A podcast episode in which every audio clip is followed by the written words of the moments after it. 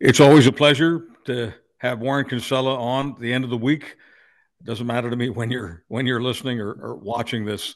Uh, we are recording it on Friday afternoon, so we're just a few days away from the Magic Day. But the Magic Day is going to be marred in some parts of this country, and that's what we're going to launch into right now with Warren Kinsella. Warren, welcome back. Thanks for having me. The Magic Day Christmas Day uh, is next Monday. Uh, we've got uh, Christmas Eve coming up on Sunday.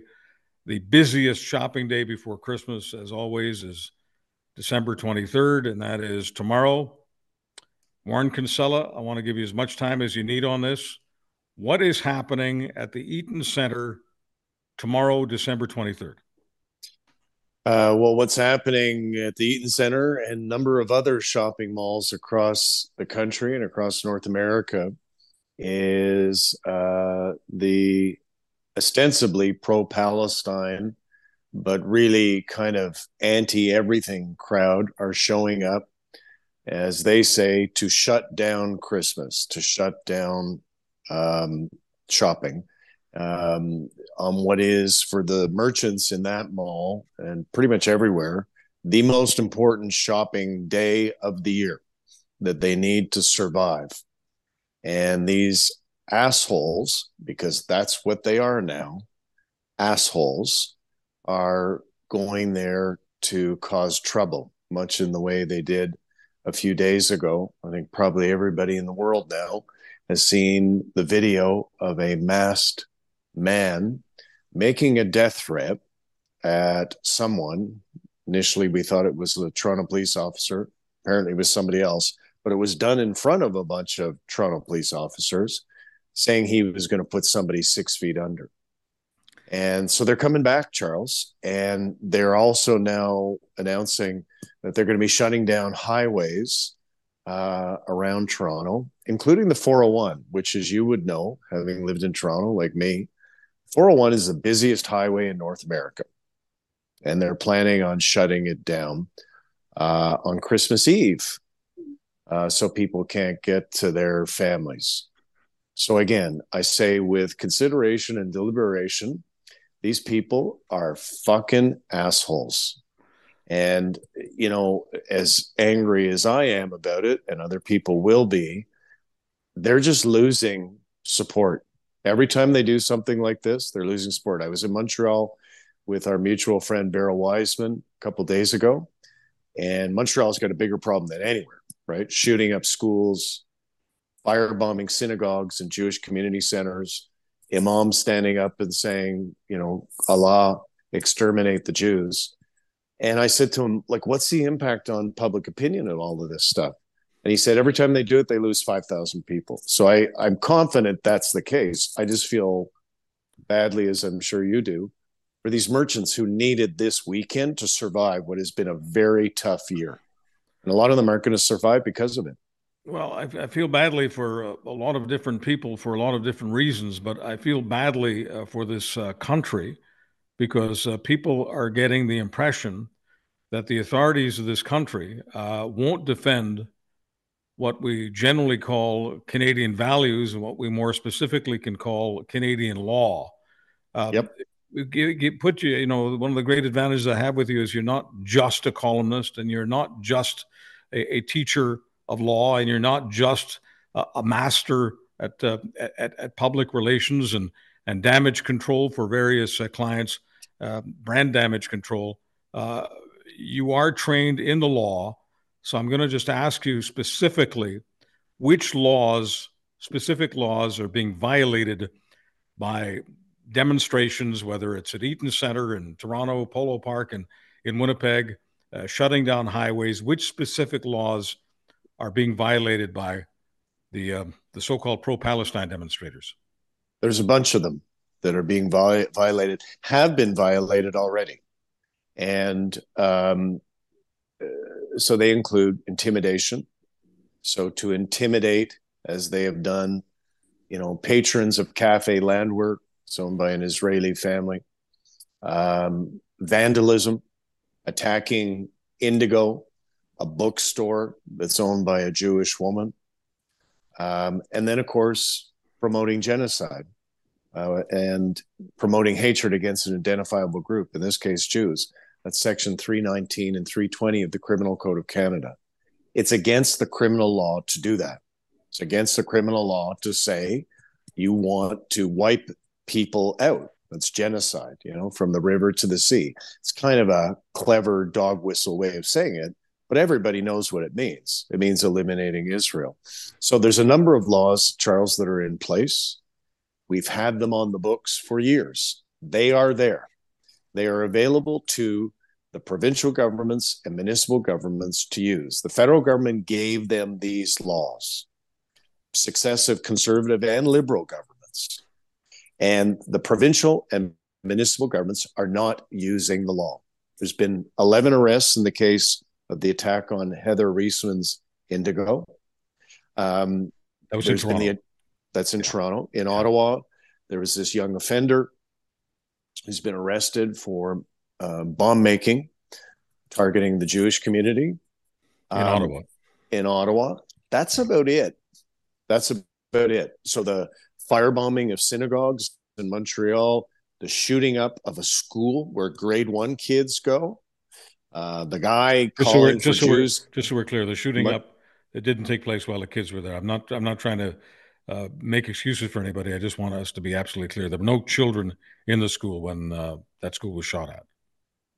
Yeah, but like it's still against the law. No, shoot. I'm not. I'm not saying it isn't. I'm just. I just. I just never know. Well, anyway, I was getting there. I was getting there. Okay, I'm sorry. Yeah, so that's in Montreal. So yeah. uh, anyway, I was just reciting. This sure. is all the stuff that's been happening yeah. in different parts of the country, and there's been no arrests in any of those cases.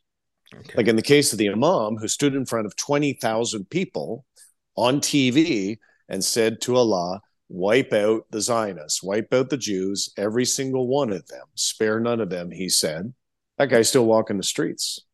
That's that's contrary to section 319 section 320 of the criminal code it's so that happened in, against that, an identifiable group it's right, promoting that, genocide that happened in uh, montreal Warren Kinsella, and uh, i think the premier had something to say about expectations that police would enforce the law. Is that right?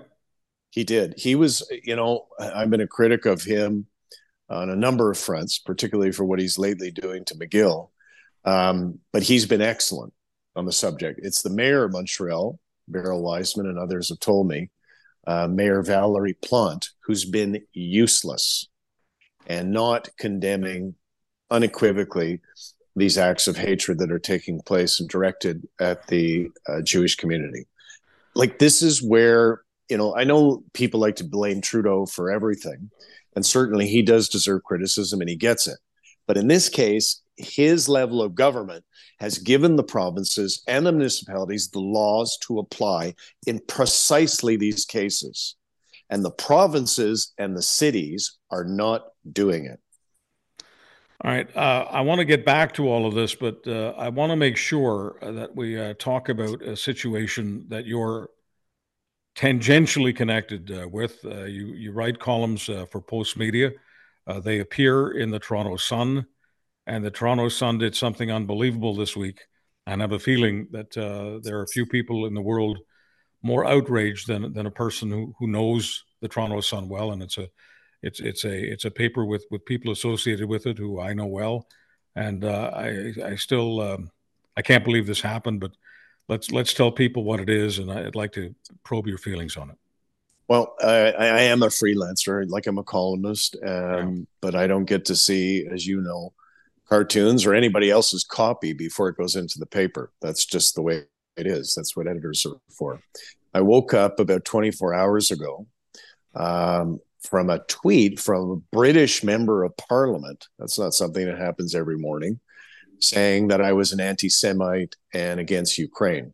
And that, you know, that tends to get your attention because I'm neither. You know, I've raised, as you know, $30,000 for the Ukrainian Red Cross, my mom and I selling our paintings. I've attended pro Ukraine rallies, I've fundraised for them. And of course, on Israel, I've been with Israel and I'm a Zionist for more than 30 years. So uh, it caught my attention that a British member of parliament was saying that. So I went looking for this cartoon. And there was no question, Charles, and I use this word advisedly, it was a fucking stupid cartoon. Uh, it was obtained through a syndication service. in the United States. Uh, cartoonist named Varvel, I believe. Never heard of him before. And it depicted Vladimir Zelensky, the leader of Ukraine, walking side by side with Joe Biden. And Zelensky was depicted with a big nose picking uh, Joe Biden's wallet. And um, Let, us so, be clear, Warren, here for people who don't uh, have uh, any sense of what anti Semitic, uh, Jew hating propaganda looks like.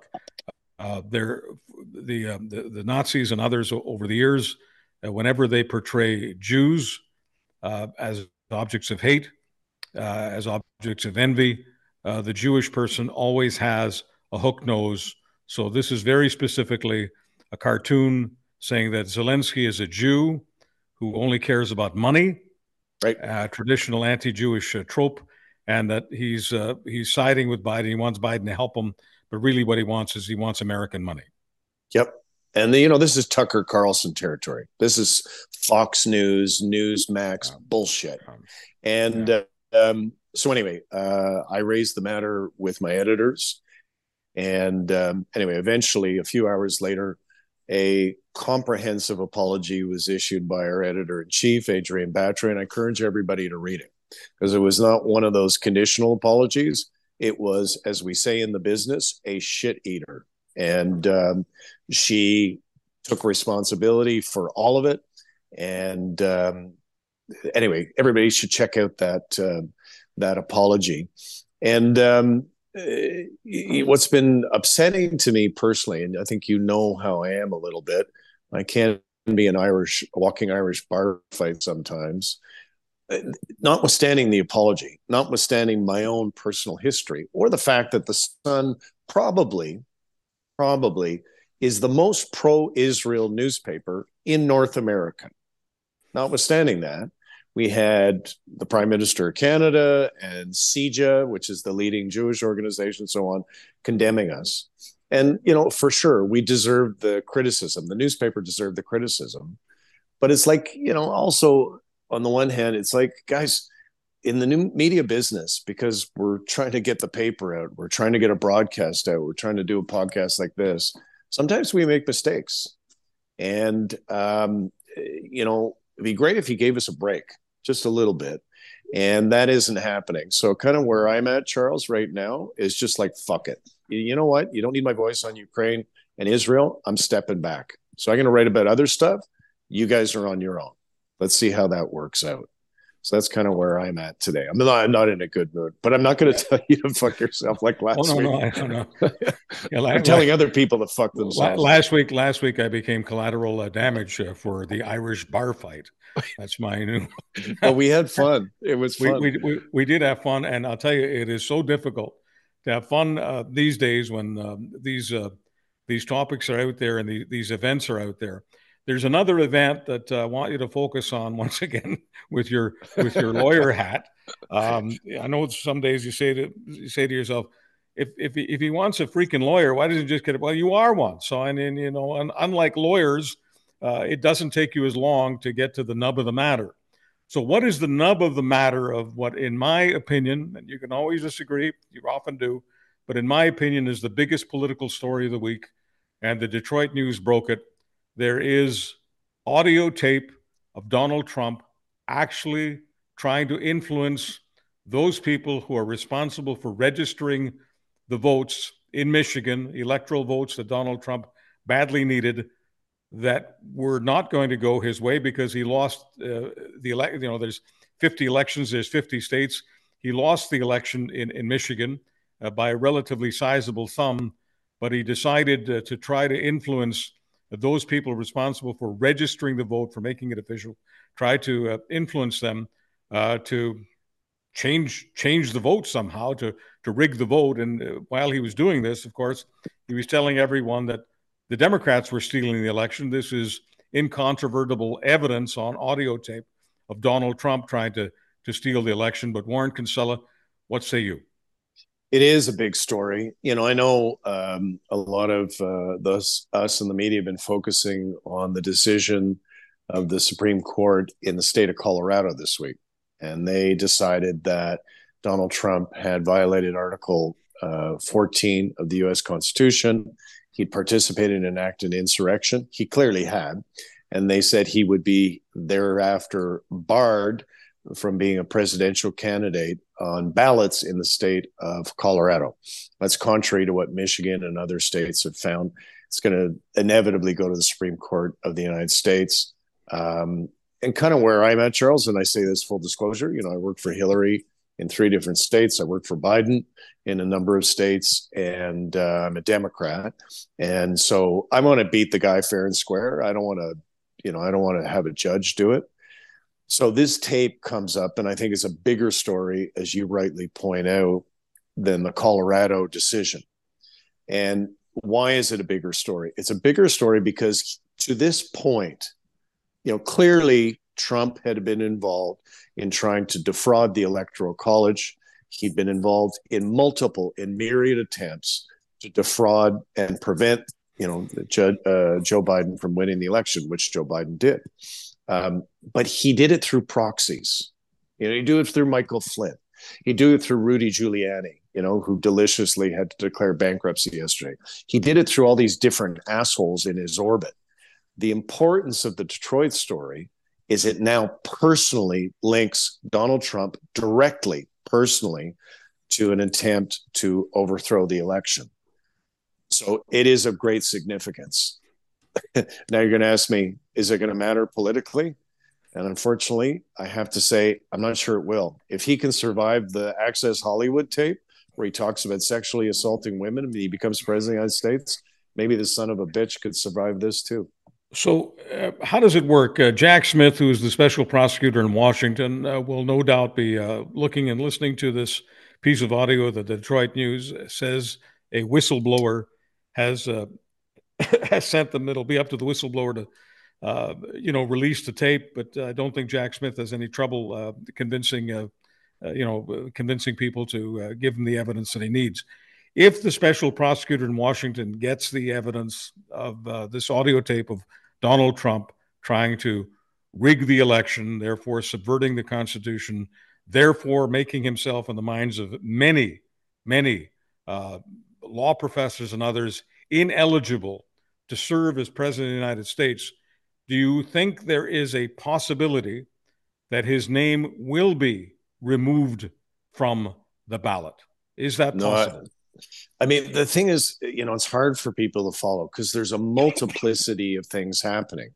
You know, there's the state of Georgia, which I think is the best action of all because she's indicting everybody in Trump's orbit and they're all turning on Trump. Um, so that's at the state level, right? And there was New York State, there was the Manhattan District Attorney, and then there's this Jack Smith guy. And those are federal charges. The reason why I'm not enthusiastic about the federal stuff, because as you know, having lived in the United States, if Trump becomes president of the United States, he can and he will, in the first 60 seconds, pardon himself. The president in the United States has the power legally to pardon himself and anybody else for any federal crime. They cannot do that for a state level crime. So, what Jack Smith is doing is he's trying to get ahead of Trump's arguments in court.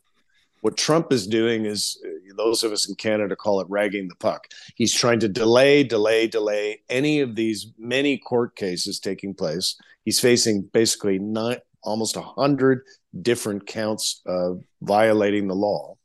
He's trying to get the U.S. Supreme Court to say he cannot give himself immunity. He does not have presidential immunity um, you know, in all of these court cases, he is everybody's equal under law, and he has to face uh, face the music in court. Um, and but the Trump guys, and I suspect they may succeed because there's this three of the justices on the U.S. Supreme Court were appointed by Trump himself, including criminals like Clarence Thomas. So, uh, you know, I I think what they'll probably do, Charles, unfortunately, is say to Jack Smith, this is an important case that you bring and it raises all kinds of issues. And we need to consider this and we'll get back to you in about 18 months. And that's a win for Trump. So I, I don't I don't mean to be an elementary school a teacher here, but I have to ask you to justify something that you just said because not everyone follows every aspect of politics and law as assiduously and meticulously as, as my good friend, author, lawyer, and champion of human rights, not to mention a, a Zionist and a pro Zelensky guy, Warren Kinsella. I have to ask you why you've just uh, indicted, prosecuted, and convicted Clarence Thomas. You called him a criminal.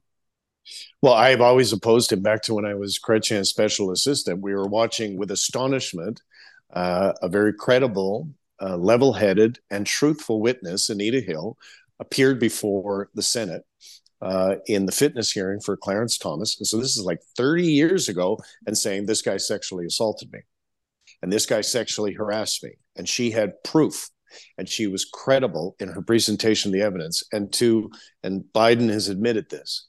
To his eternal shame, Joe Biden did not give Anita Hill, the who's a law professor herself, the hearing that she deserved. What subsequently emerged is that Clarence Hill was a creep. He did uh, stalk women. He did harass women, and he almost certainly did all of the things that Anita Hill said he did. And now we're learning he's getting gifts from people who have cases before the Supreme Court of the United States. One of them gave him like a million dollar RV to travel around. He said it was his greatest moment.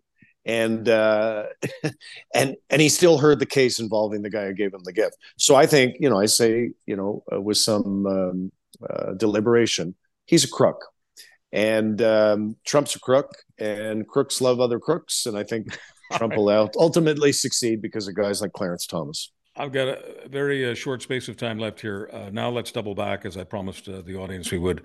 Uh, just a couple of minutes left here, Warren. With respect to all of these uh, pro-Palestine, so-called pro-Palestine uh, demonstrations, this to me is, you know, the big question that needs to be asked. Is this an organized conspiracy? Is this funded by people from outside Canada? And I ask this question not because I'm a conspiracist, simply because this is something the public needs to know about.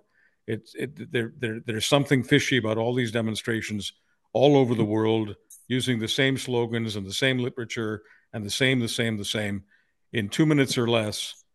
Does your legal mind go to a central authority organizing all of this? Absolutely, uh, because there's a qualitative change in the way they're doing it. You know, when I was with my friend Beryl Wajsman in Montreal, I said to him, I asked him the same question you just asked me, like, what the hell's going on in Montreal? He said that uh, intelligence agencies, and I think you know the ones I'm talking about, have met with him to receive his complaints and his concerns and information. And they've said that the, many of these people showing up at these protests are not Palestinian citizens or Palestinian Canadian citizens. They're professional troublemakers who are being paid to do it. Like in the city of Montreal, Charles, they've actually divided it up into grids with captains for each grid who are in charge of mobilizing quickly. And they are, they are super organized. Like every Jewish leader that I've talked to, I said, look, I've been following this stuff, guys, for 30 years. These people are super organized and clearly well funded. And we know from you know reporting in the New York Times and otherwise that the Qataris and the Saudis and so on, much as they did with Bin Laden and so on, are in fact funding Hamas, and this money is being used to agitate around uh, you know in the diaspora, the Jewish diaspora, and and they're very effective. So it gets back to the very point you raised just a few minutes ago. Where are the cops? Where are the provinces? Where are the municipalities? Why are they not acting against a well funded, well organized, and effective group of people who are trying to destabilize society? They're not just after the Jews anymore.